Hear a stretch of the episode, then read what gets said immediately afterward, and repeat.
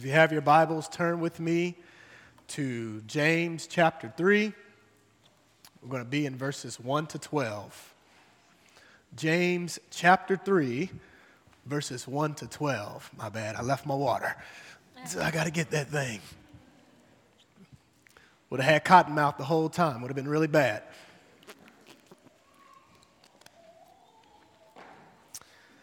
James 3, 1 to 12, and if you're able to, please stand for the reading of God's word.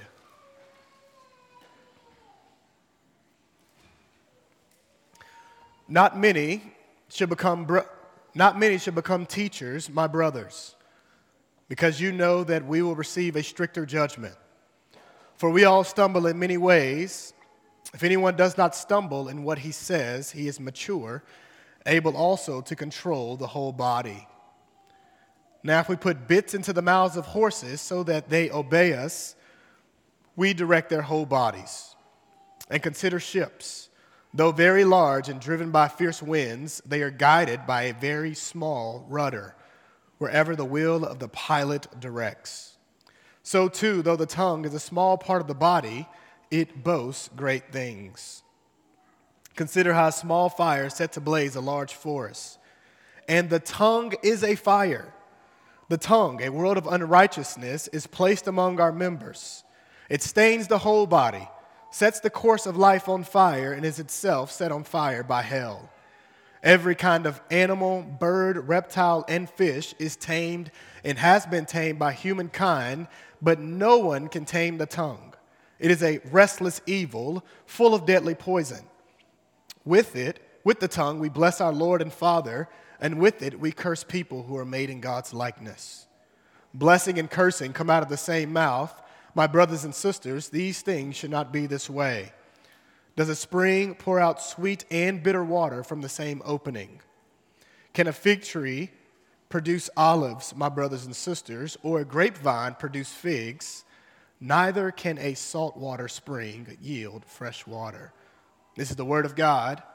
Praise be to God. You may be seated.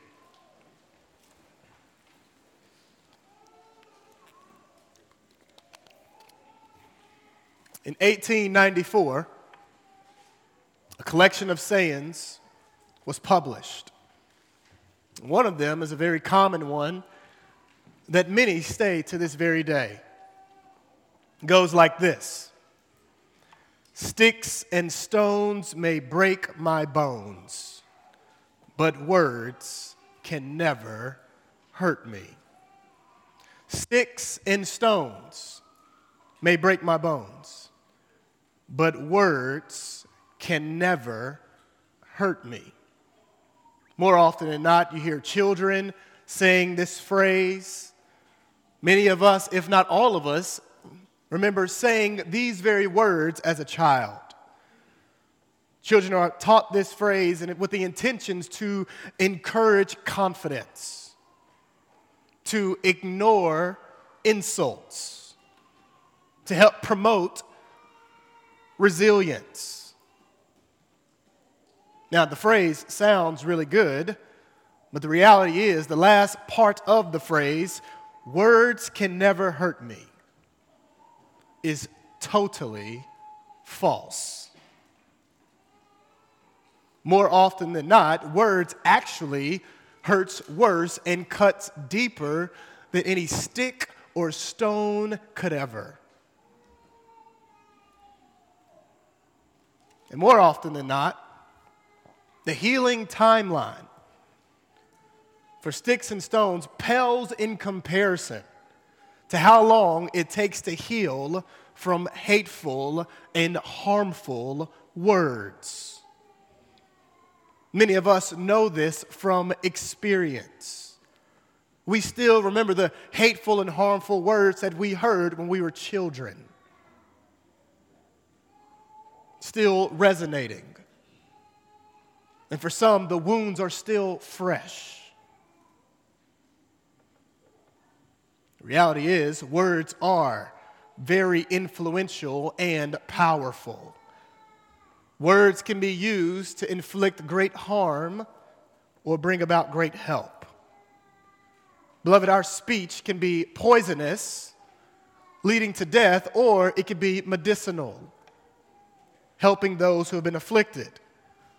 Our words can be used like a sword to cut someone up, or it can be used like a scalpel, a precise cutting with the intentions to do long from our hearts. And so, what or who controls your heart will dictate your words. For those of us who have been saved by the grace of God, brought into the family of God through faith in Jesus Christ, James would say in chapter 1 that we are first fruits of the new creation. And that reality should radically impact our speech. Beloved, the truth is, spiritual regeneration directly impacts verbal communication. So we have been saved, we have a new heart. It should show itself in a different talk, different speech. By God's grace, we have God's Spirit. And so we are to exercise self control, not just over our bodies, but sinful speech. Because God's power through the gospel is that transformative. James gets at this. The people of God are to be marked by self control, and one of the ways that shows itself is in the way we talk. So, our big idea for this morning's passage is this because of Christ's saving work, we're to exercise self control with our tongues. Because of Christ's saving work, we're to exercise self control with our tongues. I have three points for us, three exhortations. First, be sobered by the power of your tongue. Second, be helpful with the usage of your tongue. And third, be consistent with your profession of faith. Be sobered by the power of your tongue. Be useful with the usage of your tongue and be consistent with your profession of faith. So, last time we were in James, at the end of chapter 2, we saw James accentuate the importance of good works.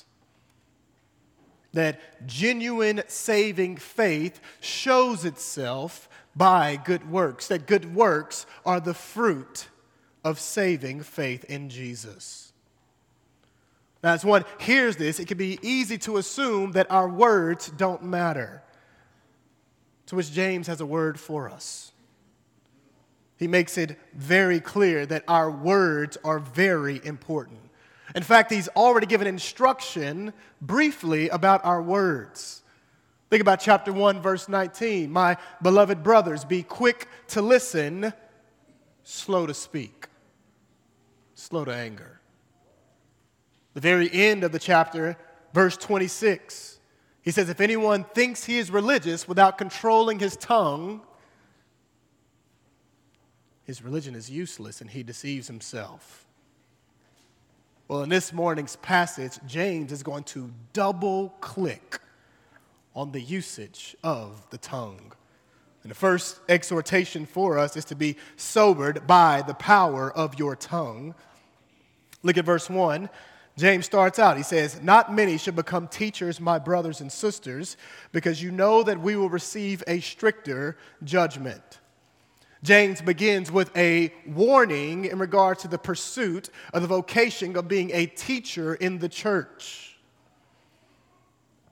Now, this warning isn't because the office of being a teacher or being an elder is bad. That is not the reason he gives this exhortation.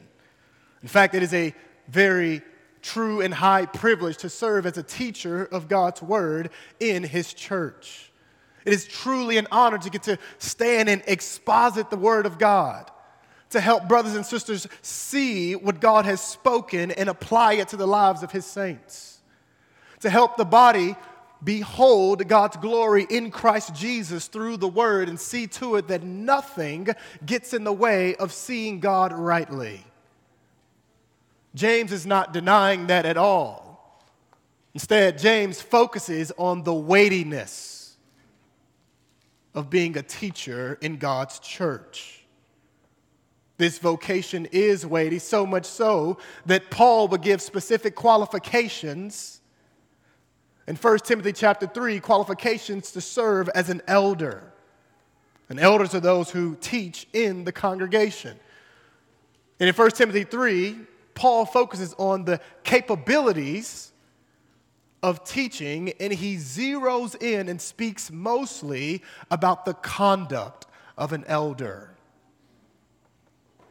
And so, brothers, my prayer is that if you're a member here, that you would aspire towards the office of an elder, and my encouragement would be to aspire towards it with sobriety.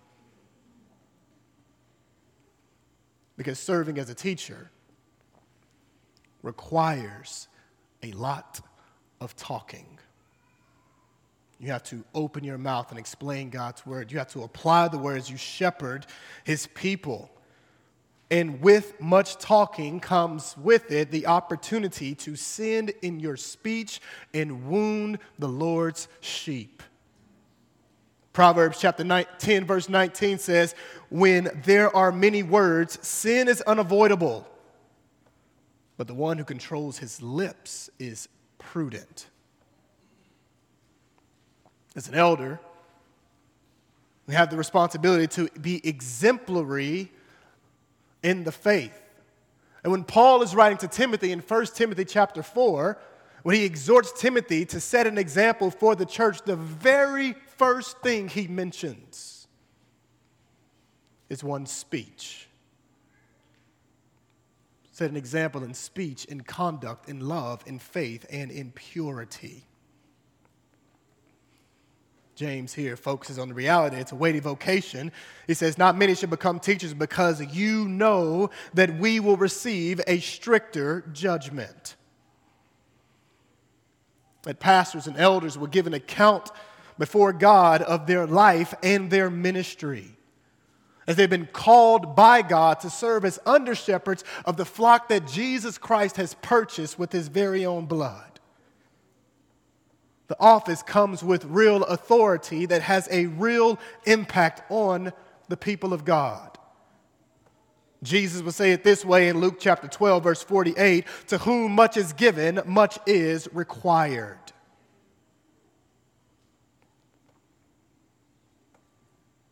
Brothers, brothers and sisters, it is with this, in light of this, that I would say pray for your elders. Pray persistently for your elders, for much is at stake. It is truly a weighty work. We would have to give an account. And beloved, serving as an elder in a congregation is not a badge to boast in, but it is a call to be humble. James warns people from the pursuit of being teachers. It is also important for us to remember that any type of discipleship requires teaching. Just because you're not an elder doesn't mean that you shouldn't be sobered by this. We have D groups, we have Bible studies, parents are doing discipling with children. And in all those forms of discipling relationships, we want our words, as we teach God's word, we want to teach it rightly, truly. And also, we want our conduct and our speech to be exemplary, to be an example to encourage one another. Look at verse 2. James says, For we all stumble in many ways. If anyone does not stumble in what he says, he is mature, able also to control the whole body. Now, when he talks about stumbling here, he's not talking about mistakes that one makes, like, man, I forgot to take out the trash, or I forgot to pick that up at the grocery store. No, when he talks about stumbling, he's referring to sin. And James includes himself. Says, We all stumble, admitting that he himself also sinned referring to the people of God. We are saved by the grace of God, and at the same time, we are sinners. The problem is indwelling sin. We live in this body of flesh. Paul talked about this in Romans chapter 7. The gospel does, as we have placed our faith in Jesus Christ, we have been delivered from sin's penalty. There is therefore now no condemnation for us in Christ Jesus. We've been freed from being under sin's dominion to where now we're being set free from its power to where we can abstain from our fleshly freed from sin's presence. Our flesh is not a friend, but a real foe. James, in fact, has already alluded to this. Chapter 1, verse 14 You are lured and enticed by your own evil desires there's evil within us. He gets at it again in chapter 1, verse 21. Therefore, taking off moral filth and ridding yourself of the evil that is so prevalent. One of the ways that we sin very often it is in our speech, our talking. In fact, in this context is what James is zeroing in on, for the tongue is mentioned or referenced 11 times in 12 verses. We sin with our words, whether it's towards our spouse or our children, our co workers, our roommates, our friends. That in that prayer, we're mentioning something about sinning with our words. Not only that, James makes known that we sin in our speech, which is why the Christian life should be marked by this ongoing confession of sin and turning away from it. Because we constantly sin with our words. Yet, James tells us that there is hope for us, that we're able to exercise self control. Did you see it? He says, If anyone does not stumble in what he says, he is mature by the grace of God through the gospel of Jesus Christ, we can hold our tongues in check. Through the means of grace of study and prayer and dying to oneself and the fellowship, we can grow in godliness, maturing in Christ. And one of the ways that it's shown is not just in how much of the word we know, but also in exercising self control where by the grace of God, we're able to rein in the very thing that wants to run wild our tongues. James says this in James 1:26 if anyone does not if anyone thinks he's religious without controlling his tongue his religion is useless and he deceives himself. James is making clear that the gospel of Jesus Christ is so transformative that genuine faith in the gospel changes us in such a way that our words go from being colorful and volatile to being edifying and helpful. James says that control your tongue, you can control your body. And one may hear this and be like, man, how is that possible? Really? Well, the thing is, one of the most common ways we sin is with our words. The impulse to sin with our speech is always present. So, by God's grace, if we can quiet our hearts and control our tongues, by His grace, we can also control our bodies. James goes on to give two examples that were common in a Greco Roman world to illustrate how something so small can have an outsized effect. Look at verses 3 and 4. He says, Now if we put bits into the mouths of horses so that they obey us, we direct their whole bodies. And consider ships, though very large and driven by fierce winds, They are guided by a very small rudder wherever the will of the pilot directs. First, he uses the horse, very large and wild animal. And yet, humanity has subdued horses in such a way that this wild animal was the common means of transportation back then. Now, how is that possible? James gets at it something so small, done by a bit, a metal object, very small, being placed into a horse's mouth. And all of a sudden, that wild thing is now controlled, training that horse to where you can guide it wherever you want to take it something so small like a bit has a disproportionate effect on something so large like a horse. Then he says, ships, the same thing. Huge means of transportation, being on top of the water and floating, fluctuating with speed based upon the wind. And yet, this huge thing is guided by something so, so small a rudder little wooden steering wheel at the bottom of a ship to where you turn that thing and that big ship is going to turn in the direction you're turning it. Again, something so small has this disproportionate effect on something so large. Well, James in verse 5 brings it home. He says, So too, though the tongue is a small part of the body, it boasts great things. God has created this three inch piece in our mouths to have a profound impact upon our lives and the lives of others. Proverbs chapter 18, verse 21 says, Death and life are in the power of the tongue, and those who love it will eat its fruit. Real damage can be done with the tongue. With it, we can cut one another. We can beat up each other with our words. And in fact, we can also influence one another to think of ourselves contrary to what God has spoken in His Word. Being ashamed of how God has wired us. With our tongues, we can even influence one to assume that God doesn't love them.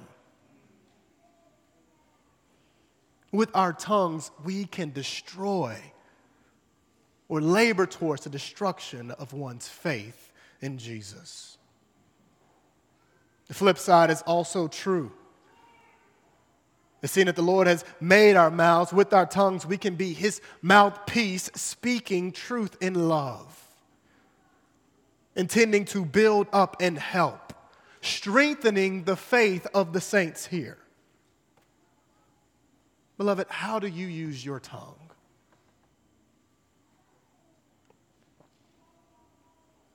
The reality is, our words are non refundable.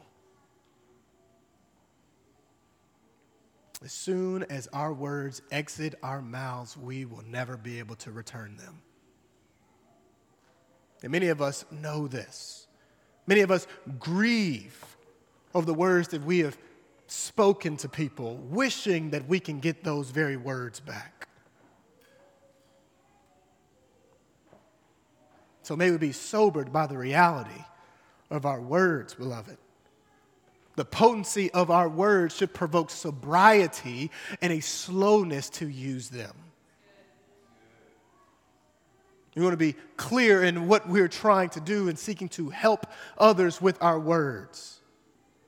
The reality is, only God can speak quickly, and His word is always good and right and true and helpful and encouraging and built up. Only God, not us.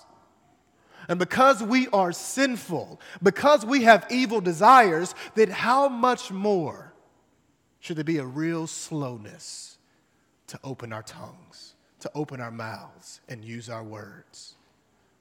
Because we know this to be true, how much more should we be motivated to mortify our flesh and pray to walk by God's Spirit that we may display self control in speech?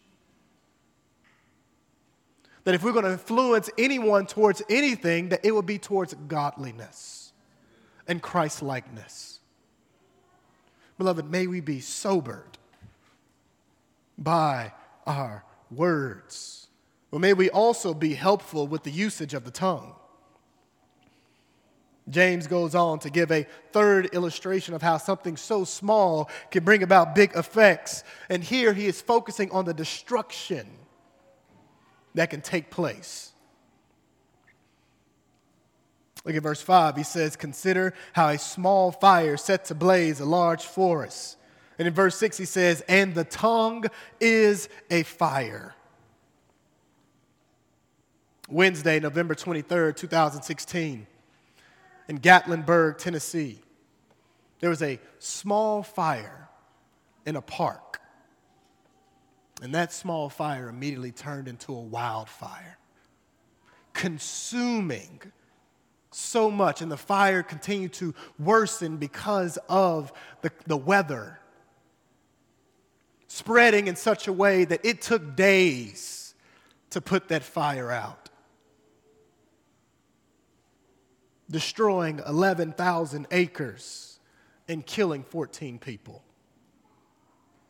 Something so small caused so much destruction. And James says our tongues can do that. The tongue, it is an instrument of mass casualties. We use our tongues in harmful ways, we can break spirits and do some real, real, real damage. Think about how beat up one would hear if they were told that they are worthless. Or constantly say, hear words that, man, you trash. You're good for nothing. Or think about a people group for hundreds of years being told that they are less than human equivalent to animals, monkeys in particular. Think about what that would do to one's psyche, the destruction that that would cause. James says the tongue is a world of unrighteousness. It's placed among our members. It stains the whole body, sets the course of life on fire, and is itself set on fire by hell. Beloved, the seed of every sin lies within this body of flesh. And all kinds of sins begin to be spewed out of the mouth. It is a world of unrighteousness. Think about all the ways we can sin with our speech boasting, grumbling, complaining, dishonoring people, lying, self righteousness, jealousy, hatred, immortality, immorality. I just named a few. Division. John Calvin says the slender portion of flesh contains the whole world of iniquity. this passage, James is emphasizing the deadliness of our tongue. He says that it is a fire, it is a world of unrighteousness. In verse 8, he says that it is a restless evil, that it is full of deadly poison. Romans chapter 3, verse 13 says, their throat, when, when Paul gives this universal um, verdict with all humanity, this is what he says about us. About our mouths, he says, their throat is an open grave. They deceive with their tongues. Viper's venom is under their lips. Brothers and sisters, our tongues are truly weapons of mass destruction. Think about how many battles were fought starting with words. How many fights how many people were killed? How many wars were started because of hateful and harmful speech? To where in every season, we sin with our speech, and in every time we do, we hurt ourselves and others. In fact, is when we let our tongues have its way, what follows us is a trail of destruction. Broken and ruined hearts, broken and ruined lives. In fact, it's when we use our tongue in these sinful ways, we in fact doing Satan's bidding. Now we are devouring one another with our words, laboring towards destruction of others, bringing about death in the lives of people and our own demise. And our sinful words don't go unnoticed. For the holy God who reigns in heaven, he is omniscient, meaning he is everywhere all the time. He is all knowing. He knows the very words that you want to say before you say them. And not only that, our God is the greatest scribe there ever was or ever will be. He records every single word that we utter. And on that final day, our words will take the witness stand and they will objectively testify either for or against us. Matthew chapter 12, verse 36. I tell you that on the day of judgment, people will have to give an account for every careless word they speak. For by your words you will be acquitted, and by your words you will be condemned. The Lord takes our words very seriously. In a day and age this day and age, volatile rhetoric has become normalized. You see it with politicians, you see it with people, you especially see it on social media. You constantly see somebody being gaslighted. And what's even worse is that it beco- it's become some of a common practice even among Christians, or at least professing Christians, to where disagreements turn into disputes. Immediately gets personal, character gets assassinated. You do this online, and people do this in person. And, beloved, this grieves God. It dishonors Him. In fact, when we do this, we belittle the power of the gospel of Christ, showing that we act as if the gospel is not powerful enough to keep us from withholding our words. And as we continue to do this, if we continue to do this, the reality is we also lose our distinctiveness before the unbelieving world to where we talk just like them. And I don't say them as if we are better than, because we're not. But we are different because Christ has saved us by his grace. To where when we talk just like the world, they would look at us and be like, well, why should I trust in Jesus?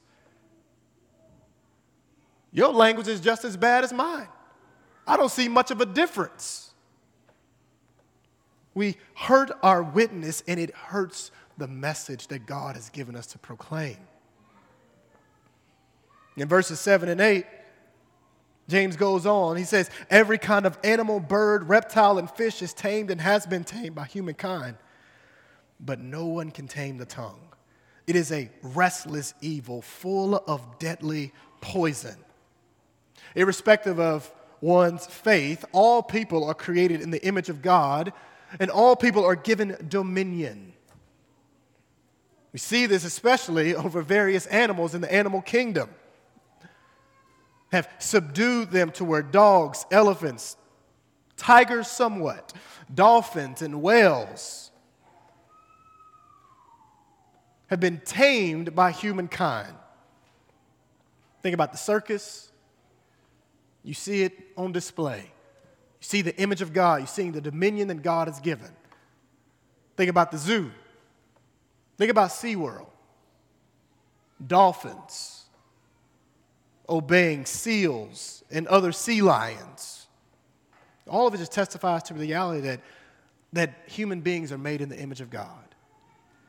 It shows that Genesis 1 26 to 28 is true. James says that we can tame animals two or three times our size, and yet we can't control our tongues. But the big problem. The tongue is a big problem, but the tongue ain't the only problem. Not only that, there's in fact a deeper problem than the tongue. Because what comes out of our mouth flows from our hearts. As we heard in the scripture reading, Matthew chapter 12, Jesus says, For the mouth speaks from the overflow of the heart. And so a sinful heart will lead to sinful speech. We can't change our hearts. You put you go on the table, you go to the hospital, they do open heart surgery, they give you a new heart, you're going to have another sinful heart. And it's going to show itself in sinful speech.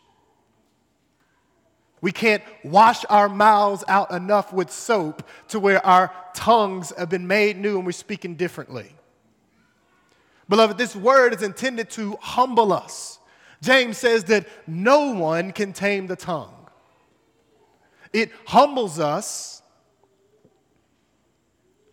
but it shouldn't cause us to be hopeless. And why? Because as Jesus said in the Gospels, what is impossible with man is possible with God. You see, Christ, who is the sinless one, he came and he suffered for our salvation defeating Satan, sin, and death. As he rose from the grave, and by the grace of God, he saves all who trust in him. And so, a wild and uncontrollable tongue is not too hard for Christ. In fact, through the gospel of Jesus Christ, God deals with the fruit, with the root and the fruit. Our salvation in Jesus, it addresses both. The Spirit of God regenerates us to where that heart of stone is taken out and given a heart of flesh. He purifies our hearts. We are sealed with the Holy Spirit. That very same Spirit that raised Jesus from the grave is the same Spirit who lives in all who trust in Christ. And it's by God's grace, through the power of the Holy Spirit, that we can begin to exercise self control to where we say with James, yeah, absolutely. No man in and of themselves can, tra- can control their tongue, but we know the words of Jesus that his grace is sufficient. His power is made perfect in weakness. And so we draw near to Him, asking God to do for us in Christ by the grace that He gives through the power of the Spirit what we cannot do for ourselves. And that is to control our tongues. The grace that saves us is the same grace that changes us. Titus chapter 2, verse 11 says, For the grace of God has appeared, bringing salvation for all people, training us to renounce ungodliness and worldly passions, and to live self controlled, upright, and godly lives in the present age. Beloved, God's grace is enough to control the tongue. And so, friends, if you are here this morning and you know yourself to not be a Christian, I am glad that you are here. I'm sure the words of James resonate with you. That you have used your words in harmful ways, that you are unable to control your tongues. And you've probably tried and tried and tried, and to no avail.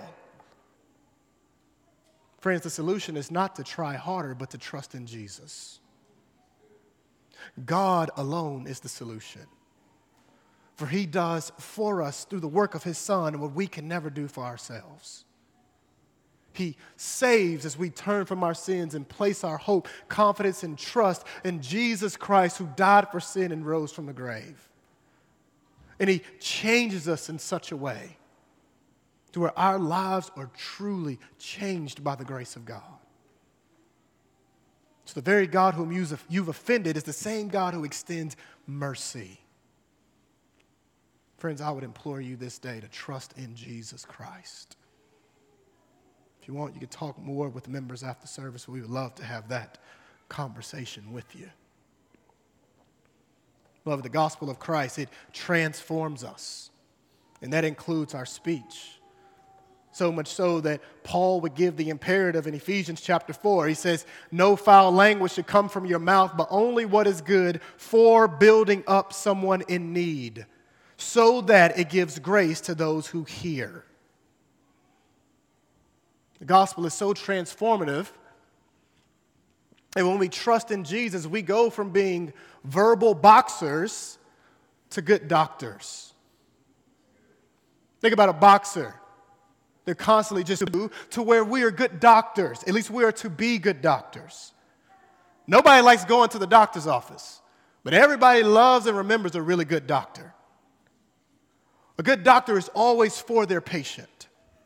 Even when their patient is acting crazy, a good doctor is able to exercise self control, speaking firmly and gently for the good of their patient. Beloved, that's what Christ does for us through the gospel. We restrain our words to where our words are spoken to speak the truth in love, that we may help one another, we may encourage one another. And so, how can we grow in our words being helpful? My encouragement is before you speak, ask yourself these two questions How or what I'm about to say, how will it honor God? And how will it help my neighbor? How will my words honor God? And how will it help my neighbor? This gets at the royal law. And if we see that it doesn't, then we don't say anything. We're not ready to have a conversation, at least a healthy one. And so we exercise self control because our goal is to honor Christ. Because we want our speech to be helpful by God's grace. And so, beloved, seeing how destructive our words can be, seeing that Christ has saved us, may we not just not say those things, but may we also labor for our words to be helpful that they build up any who hear them by God's grace. So we want, our, want to be helpful with the usage of our tongue. We also want to be consistent with our profession of faith. Look at verse 9 and 10. He says, With the tongue we bless our Lord and Father, and with it we curse people who are made in God's likeness. Blessing and cursing come out of the same mouth. My brothers and sisters, these things should not be this way. James included himself. He's speaking to the covenant community, and he's exposing the reality that there is inconsistent speech. That the same mouth are doing contrasting things.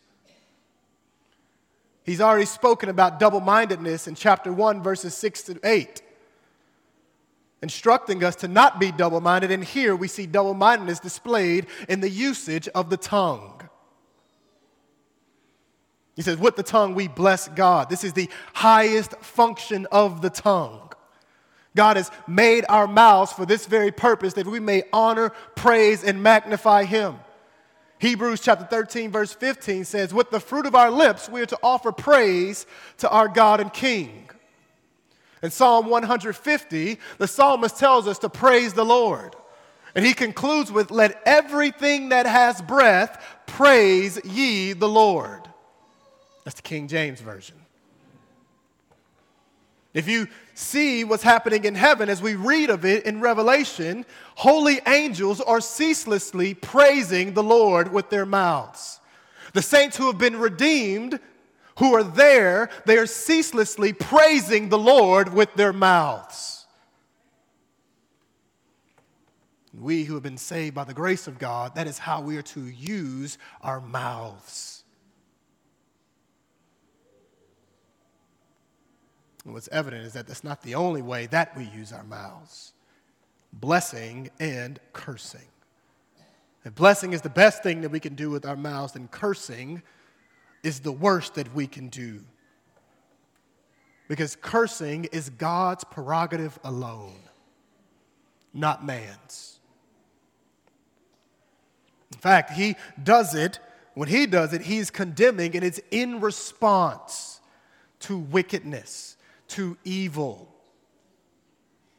In fact, we've been prohibited from doing so. Romans chapter 12, verse 14 says, Bless those who persecute you, bless and do not curse. So to do both would be saved us, and our salvation impacts our speech. As said earlier, regeneration directly impacts verbal communication. God has redeemed us. There's a new us, a new talk, and a new walk. Out of a love for Jesus, we want to honor and glorify Him. To where, like in the words of the 19th century hymn, we say, Take my life and let it be consecrated, Lord, to Thee. Take my lips and let them be filled with messages from Thee. Take my will and make it thine. It shall no longer be mine. Take my heart, it is thine own. It shall be thy royal throne. In fact, when we prayed this type of prayer, our speech would be set apart by the grace of God as we walk in obedience to it. Now, this doesn't happen perfectly because, again, we struggle in the body of flesh, but it should happen progressively by the grace of God. And when we sin with our speech, there should be a broken heartedness, a contrition, a repentance and confession, seeking the Lord's mercy. James is making clear that a lifestyle of inconsistent speech, where one persistently blesses, and yet they also always slander and chide, where there is no repentance and zero progress Friends, if that is true of you, I want you to heed James's words in chapter 1, verse 26. If anyone thinks he is religious without controlling his tongue, his religion is useless and he deceives himself.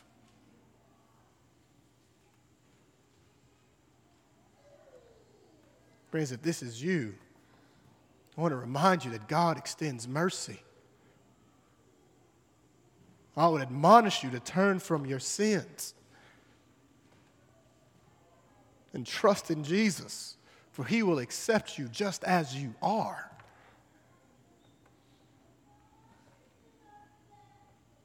And address the children who are in here. Children of Truth and Grace Catechism is clear that you are you and I we are made by God for his glory and that includes our mouths. So, how we use our tongues matter to God.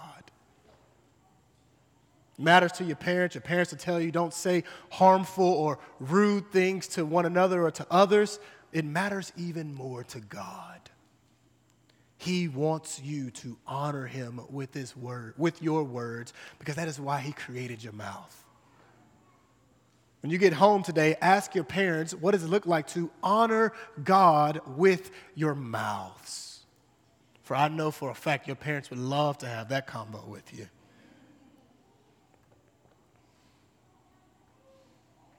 James says these things should not be this way.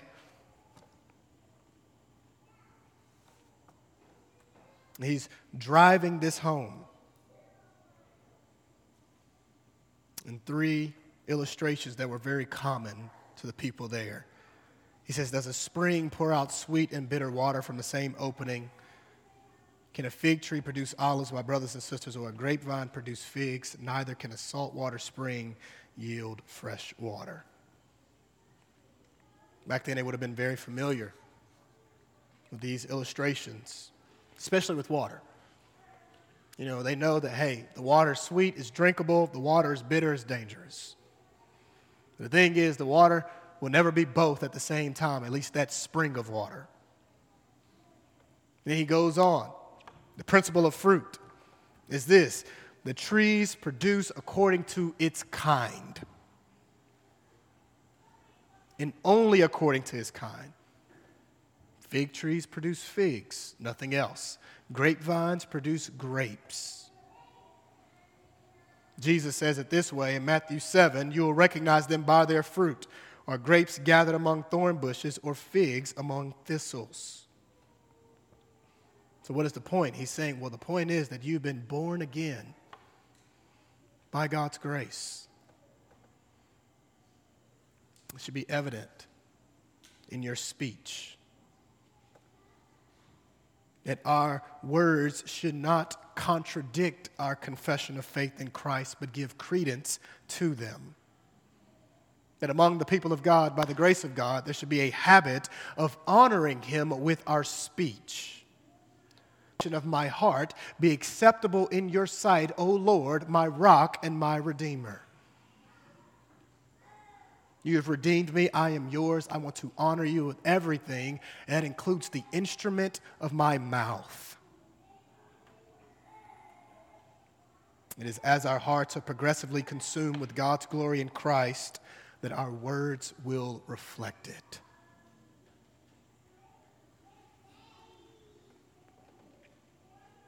And they say, Sticks and stones may break my bones, but words can never hurt me. We know that words are very hurtful. We know the effect. We know that God has done everything in Christ to give us the ability to exercise self control with our tongues. And so may we do so by the grace of God, desiring for Him and Him alone to be honored. Let's pray.